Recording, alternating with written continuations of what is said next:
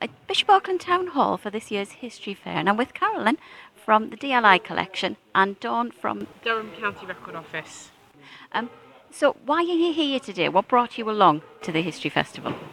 Well, next year the um, the council is opening a new building called the Story at Mount Oswald in Durham, and in that new building is going to be a history centre that includes the Durham County Records Office, the DLI collection, the historic environment records, local studies, and the registrars, and they're all going to be together in one building so that people can come and research history and find out more. And there'll be an exhibition space all about the local people of County Durham. It sounds fascinating. So, this is why you're sharing a table now, is it? You're getting used to working together. yeah, we- we're getting used to working together and yeah, um, the, the added value that the collections can bring together.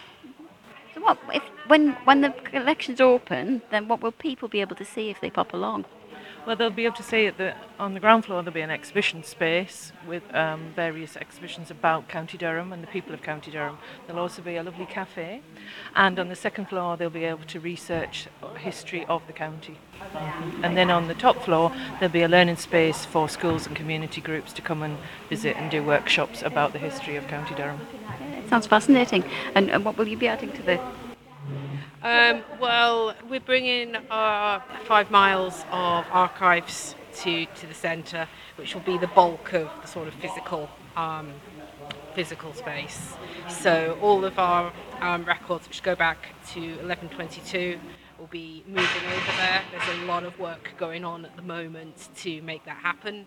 And um, once we're there, there'll be the there'll be available for people to access um, pe- for people to come and do their research, and we'll be doing lots of activities to sort of bring them into the community as well. Now, 1122. That's an awful long way to go back. I mean, first of all, what's in those records, and what condition are they in? Um, they, they basic, they're basically about the history of Durham in some way. So there you've got the records of the council, you've got the records of the Durham Light Infantry. Actually, we've got the Durham Light Infantry archive.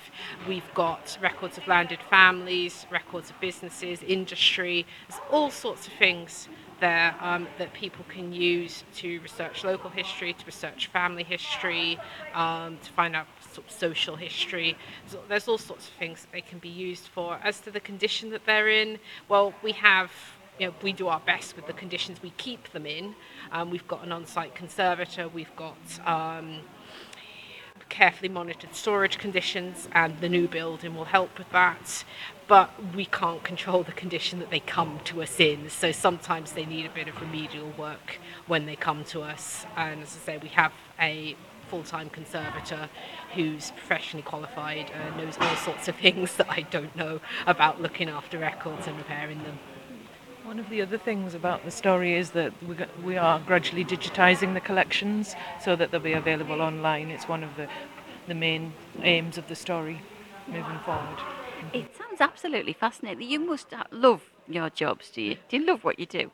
Yes, we do. Yes. Yeah. yeah, I'm one of those lucky people who really does enjoy my job, so yeah, definitely. I bet Monday mornings are a breeze in your house. Not every single time, but yeah, there's definitely there- there's, it definitely feels like a reason to go to work. Yeah. Absolutely, it sounds fascinating. So, what have we got today then? You're here at Bishop Auckland History Festival. What What are you talking about today? If people come to see you, what will you, what will they get from you? Well, well I brought um, from the DLI collection a few archi- a few artifacts. Some of them are replicas, some of them are original, and uh, we brought a ledger that, that's like the ones in the DC Durham Records, County Records Office, and um, just telling people about what we do and the workshops that we can do. And we're still going out to communities and schools at the moment, so we still do that and, until we start really seriously packing up and moving. Can I just ask? Kind of, there's some fascinating stuff here on the stall, isn't there? I can see. Is this a bugle? Yes, this is an original DLI bugle, and these are the kind of things we take out to schools and groups to, Yeah. to for them to handle because we have a handling collection. Uh-huh. Oh, what's this? Th- This this is a 3D, um, a 3D replica of a bullet, a bullet cross. We've got this uh, the original in the DLI collection, and it's one of the D, one of the DLI soldiers in the First World War made this and sent it home. So And- they've made crosses out of bullets. yes, Is that right? Yes. They did. wow. Uh-huh. Some of them were for hanging round your neck and stuff Yeah. like that. Because you have to remember that only about 10% of the time the soldiers were fighting. The rest of the time yeah. they had to occupy themselves. And one of the things they did was made, make trench art. Mm-hmm. We have a lot of examples in the collection, but this is a 3D replica so that it can come out Mm-hmm. to stalls and things and people can look at it. That's fascinating, isn't it? Can't you just can't imagine the life that those guys must have had? Not at all. I mean, in the records office where the DLI archives are, there's lots and lots of photographs and things so you can see all the pictures of the soldiers. Oh my word! I bet that's fascinating. What have you brought then, Dawn? Um, we haven't because um, because of nature of archives, they're a lot more fragile. We can't bring them out of the um, record office. Um, but I'm happy to talk to people about what, what we can offer. And although we are closed to the public at the moment, we've still got a public service. People can still in- make inquiries and use our research service, so we're not inaccessible. Um, so it's just really to offer advice and help for people. So if people are getting into local history, they're just maybe starting out on their local history journey.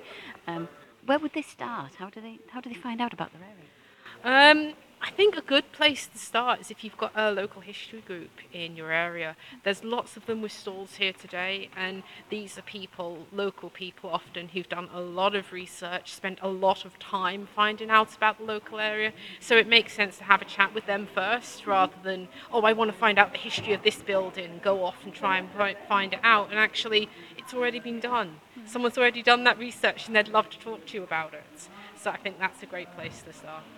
Do you ever help people with their family tree? Yeah, we do quite a lot of family history tree, family tree work. Um, we do regular online courses um, for about tracing your family tree and how to get started. Um, we've got a regular program. If you go on our website, which is durhamrecordoffice.org.uk, there's quite a, there's an online shop with all our active all our online talks in there. Um, we're offering those through most of lockdown, and once we get into our new building, we'll be able to open in-person talks again. And I'm sure family history will be a big part of that, just because it's such it's something that so many people are interested in. I think a majority of the people who come to make contact with us or to visit us are interested in family history.